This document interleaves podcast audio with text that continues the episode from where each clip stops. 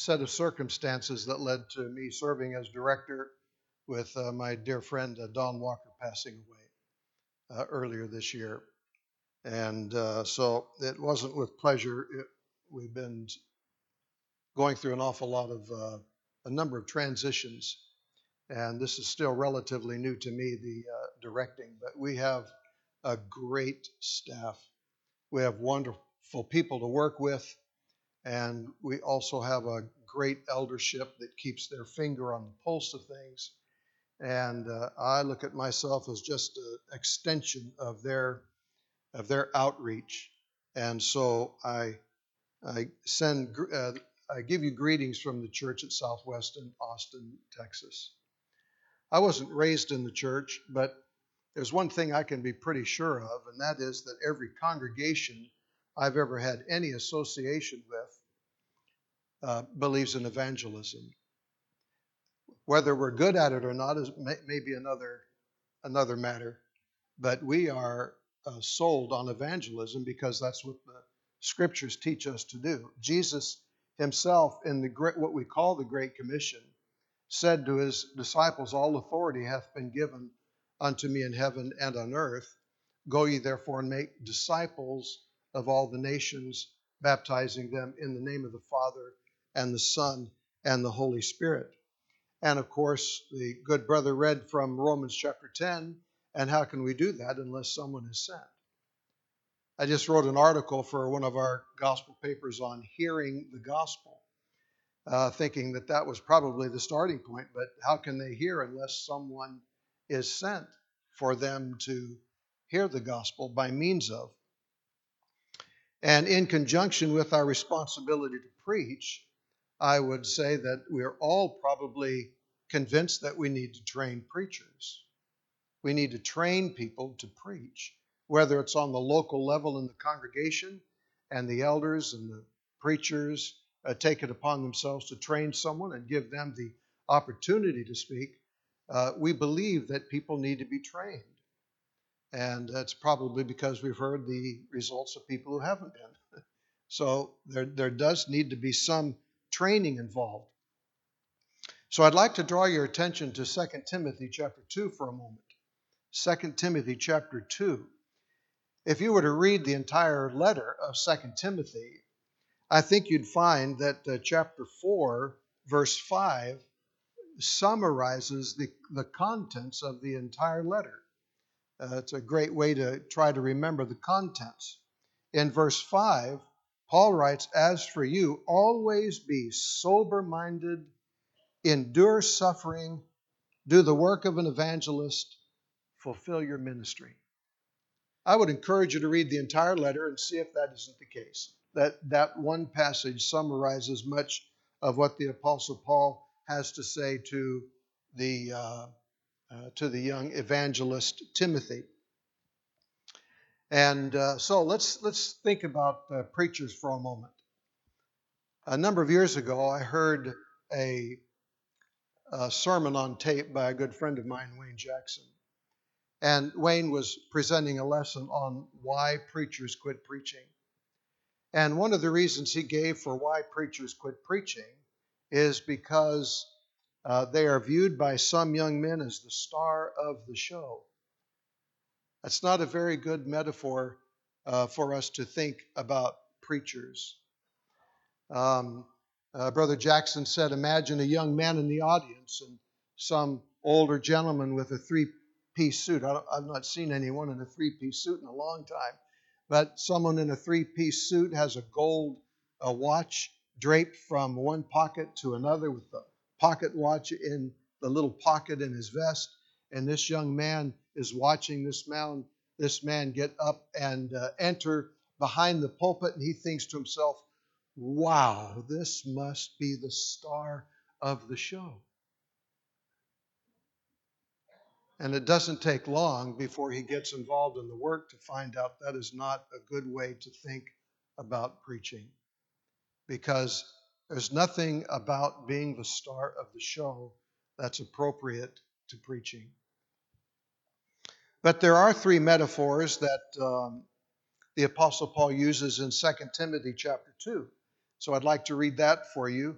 2 Timothy chapter 2 verses 1 through 7 and see if you can can spot the the metaphors Paul uses to describe the work of a preacher. What does he compare the work of a preacher too. Uh, you then, my, ch- my child, be strengthened by the grace that is in Christ Jesus. And what you've heard from me in the presence of many witnesses, entrust to faithful men who will be able to teach others also. Share in suffering as a good soldier of Christ. No soldier gets entangled in the civilian pursuits since his aim is to please the one who enlisted him. An athlete is not crowned unless he competes according to the rules. It is the hard working farmer who ought uh, to have the first share of the crops. Think over what I say, for the Lord will give you understanding in everything. Did you spot the three metaphors that Paul uses to describe the work or to compare uh, to which he compares the work of a preacher? The first one, of course, is in verse 3, where he writes, Share in suffering as a good soldier of Christ Jesus. And the point he makes here is that a good soldier does not entangle himself in the affairs of this life, uh, which is uh, quite a challenge. I've had a number of hobbies throughout my life, and I've noticed uh, slowly but surely that I was becoming entangled in worldly sort of things worldly affairs. Uh, at least I was getting uh, approaching close to it with uh, people who were not members of the church, were not Christians, and did not worship God, some of whom did not even believe there was a God.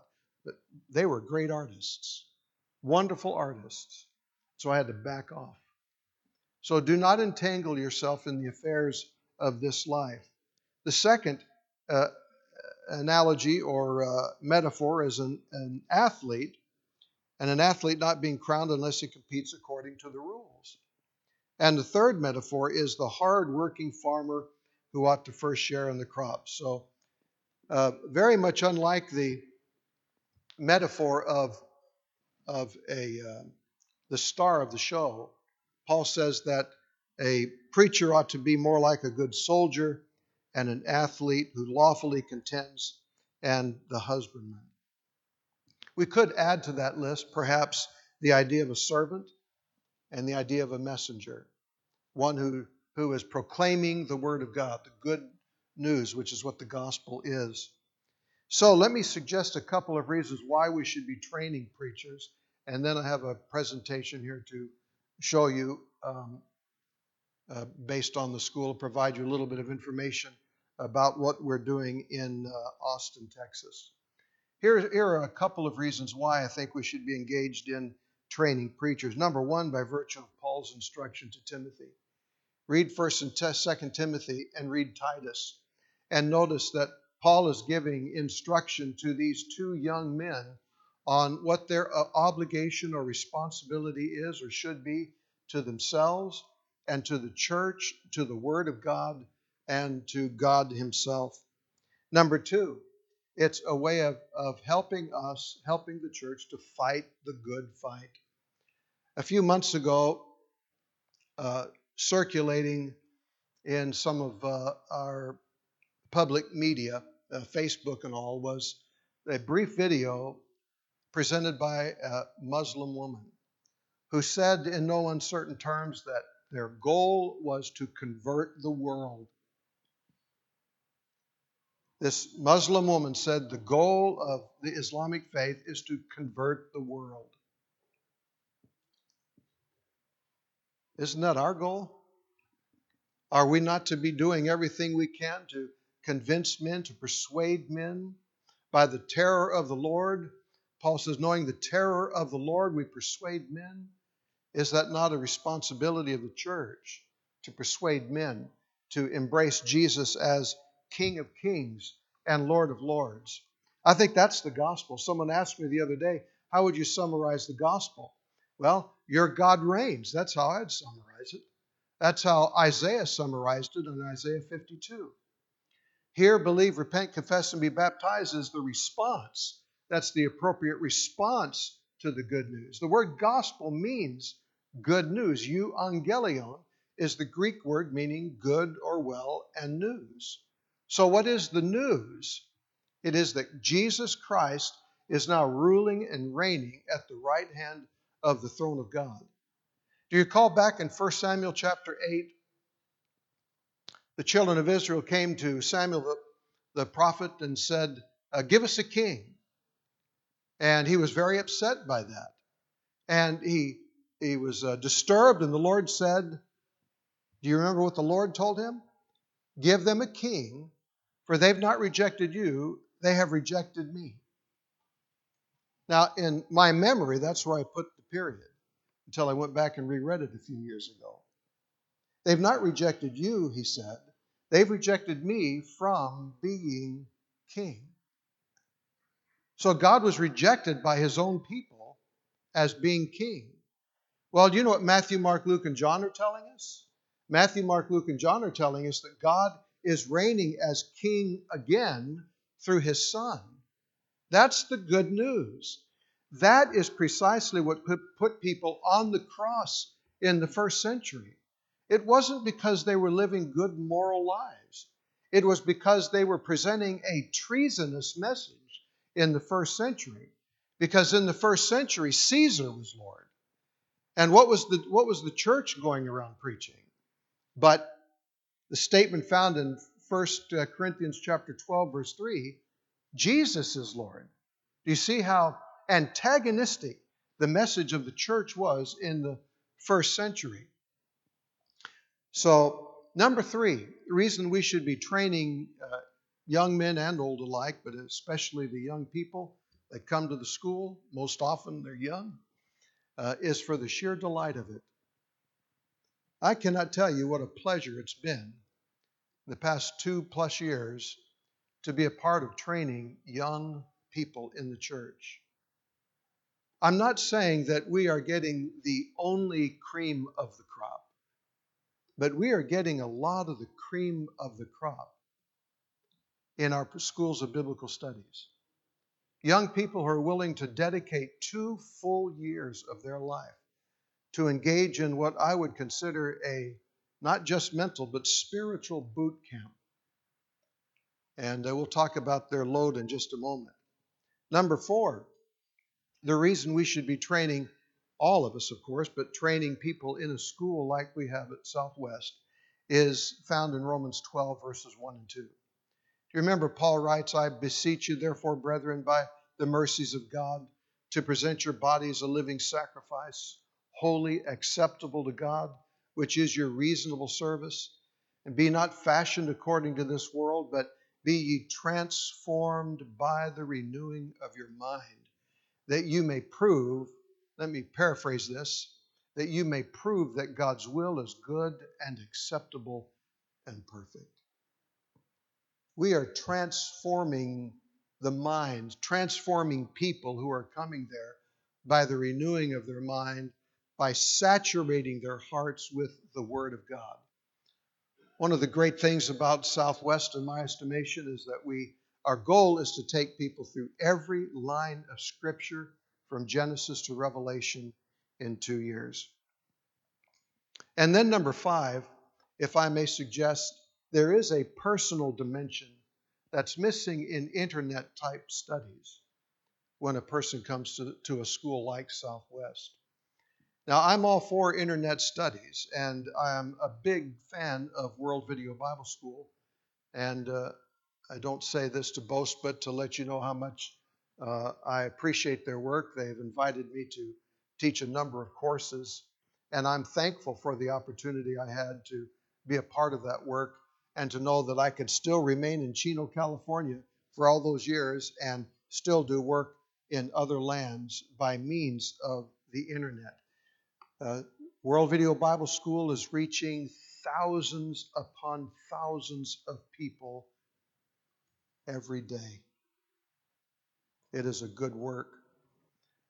But there's, there's an added dimension to a school like Southwest, where one on one we're able to see the countenance of the faces of the people we're studying with and uh, they can ask questions and we can respond to their questions. On a few occasions, I've even had a few students in my office, and I told them, kindly and with love, if you were my son, this is what I would tell you. And I've had to correct a couple of fellows a couple of times because of their behavior. Several of them went out of my office with tears in their eyes. I didn't like that, but I felt it was necessary. So we're, we're training people one on one in uh, opportunities like that. All right, so let's see if I can get this to work here. Um, it's on. I was supposed to click the one with the little green line on it. Turn it off. Oh, there we go. Okay. So, uh, as you can see on the overhead uh, above me, this is a two year school.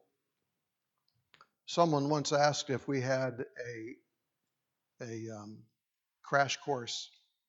I told them this is the crash course.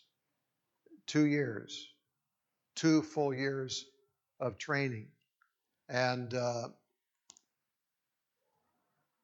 Notice the primary goal is to train, uh, train preachers. We also have uh, uh, people attending the school whose primary goal is not to be a preacher. Sometimes they leave preaching, but their primary goal when they enter the school is simply to equip themselves to be uh, better Bible teachers. I know when I left the phone company back in 1978, it was not to preach.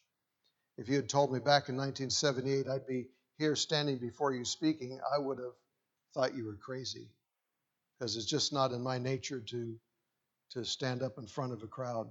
You know, public speaking is a pub, uh, American's number one fear. You know what three is? Death. Death is number three. Public speaking is number one. So our primary goal is training preachers. Um, we have a Christian Women's CWS program that stands for Christian Women's Program. Uh, the wives, uh, if a student comes to school and, and they have a wife, then we have a program every Monday night for two years that they're able to attend, and uh, they receive a diploma as well at the end of those two years. We also have a graduate program that not many have taken advantage of, but if they want additional training and receive an additional diploma, then they can sign up for that. It's a self paced uh, work with two major emphases one on early church history and the other on Christian education.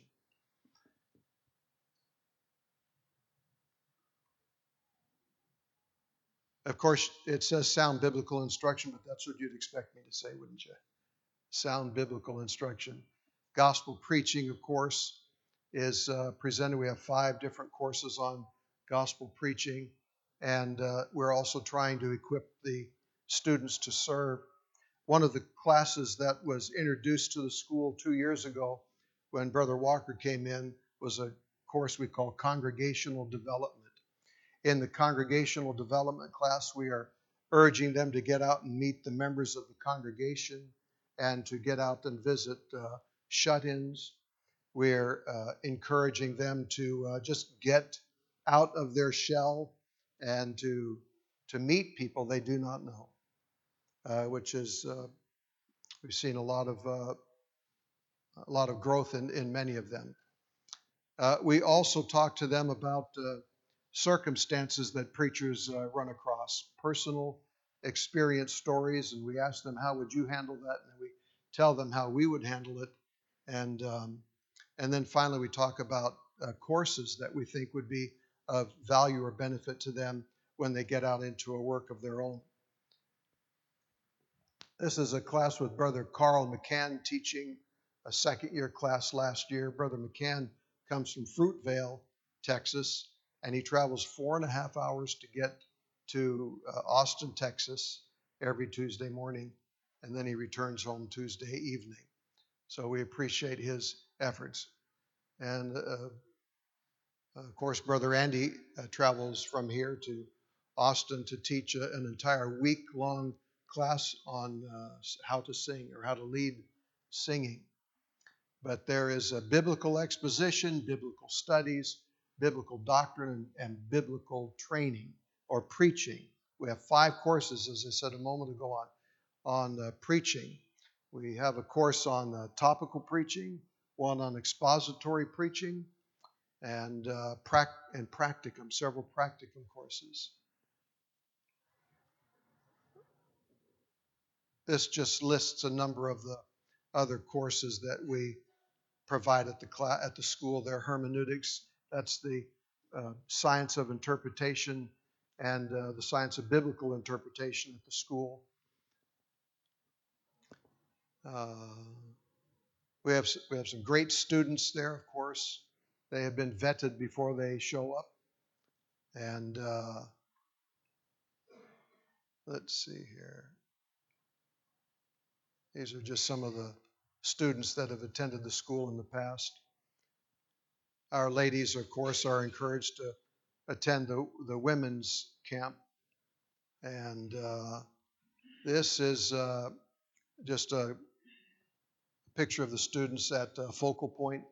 We take them to Focal Point, we take them to Fruitvale, uh, Texas every year for a, a a lectureship that the second year students, male students, put on. And also, if we have women uh, students, then they, they conduct a women's ladies Bible class, uh, Women's Day. I'm not sure if that's working. Uh, also, this past year, we were invited to Victoria, Texas, and uh, the students again conducted a uh, seminar. This is the a picture of the students at uh, Fruitvale last year. And uh, this is a, a picture of uh, the students that show up each year for a program that we call Servants Academy. Servants Academy is intended to, to help 14 year olds to 17 or 18 year olds learn how to study and to read Scripture. And it started off with, uh, I think, Brother Rick Brumback several years ago. We've continued it. Um, this this past year, of course, it's a, uh, it's it's got a ceiling of about 40, uh, 40 students, and we had 39 this year. And uh, when Brother Brett Gerhart and uh, Brother Cody Westbrook came down into the Houston area, that seemed people seemed to be more interested in this than they were the school. Um, so we have a cap right now in number of about 40, but uh, we're looking forward to increasing that cap and having other students attend uh, the Servants Academy. Parents drop their children off on a Sunday night, a Sunday evening service. They leave the students with us Monday, Tuesday, Wednesday, Thursday, and Friday afternoon we have a uh, banquet, and then the students are picked up by the parents and brought home. And um, it seems to be growing each year. And it's a great work. This is a picture of the Servants Academy from this, this last year. So we have been in, uh, in the business of training preachers since 1978, I believe it is, uh, for 40 years. And we have over 200 graduates. Uh, one of your elders, Kerry Dwyer, and his wife and son are graduates of the school, and uh, so is Andy Baker. I'm not taking credit for that. Um, I don't think we can take credit for what people are doing when they get out of school. They're they're doing their own work and putting their own effort into all of that. But if I may borrow from a principle in uh, Second Corinthians, the Apostle Paul said of the Corinthians, because he was being accused of not be, not being a, an apostle that uh, met the grade with the super apostles, as they're referred to later on in the, the letter. Uh, the apostle Paul appeals. One of the arguments he makes appealing to the second to the Corinthians is is them. He said, "You are our epistles." Do you remember that? Living and read among men. And so perhaps we could say that uh, in many cases our graduates are living and read among men and perhaps some of the training that they received at the Southwest School of Biblical Studies. This is one of our graduates also, uh, uh, Trent Kennedy. Trent was an instructor at the school for a short while. And then he uh, went to Singapore just this year to start working with the School of Biblical Studies there. We've had people from uh, Cambodia. I'm not sure I'm doing this right here. This is a brother from Cambodia. Uh, he's in the States now, but came to the school and uh, graduated and then went back to Cambodia and did a good work there.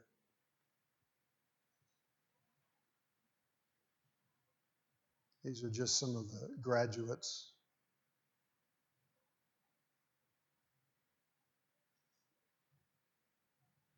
So, if you would, uh, our appeal is to uh, pray for us, pray for the work that we're doing, and uh, encourage prospective students to take a look at the school and also to consider uh, supporting the school financially if you're able.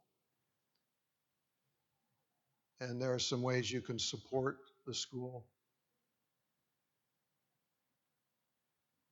Brother Cody Westbrook put this uh, slide presentation together for us a couple of weeks ago. Well, anyway, I think that's about it with reference to the slide presentation. Uh, I am uh, more than glad to stay afterward and a- answer any questions you might have about the school. But um, to kind of summarize what we, what I mentioned at the very beginning, there is this work of evangelism that's very important in the church. It's making known the manifold wisdom of God I've often thought uh, for some time now that the primary purpose for which we exist is to glorify God. I've heard people say that it's evangelism. The reason the church exists is to evangelize. That's one of the works of the church, but I think it's to glorify God. And the means by which we glorify God is through evangelism and benevolence and edification. Those are the means by which God is glorified. And so I commend you for the work you're already doing and uh, upholding the word of truth in this con- in this uh, community. And uh, if anyone needs to respond to the invitation tonight, we of course want to make that opportunity available to you. Jesus in Matthew 16, 16 said, He that believes and is baptized shall be saved, he that disbelieves shall be condemned. So if you are in a situation now where you've heard the gospel, and uh, believe that Jesus is the Christ, the Son of God. That's the conclusion Peter drew on the day of Pentecost. And you're willing to repent, which means change, have a change of mind, and uh, confess your faith in Him as the Son of God, and to be baptized for the forgiveness of your sins. We want to encourage you to come forward now while we stand and sing.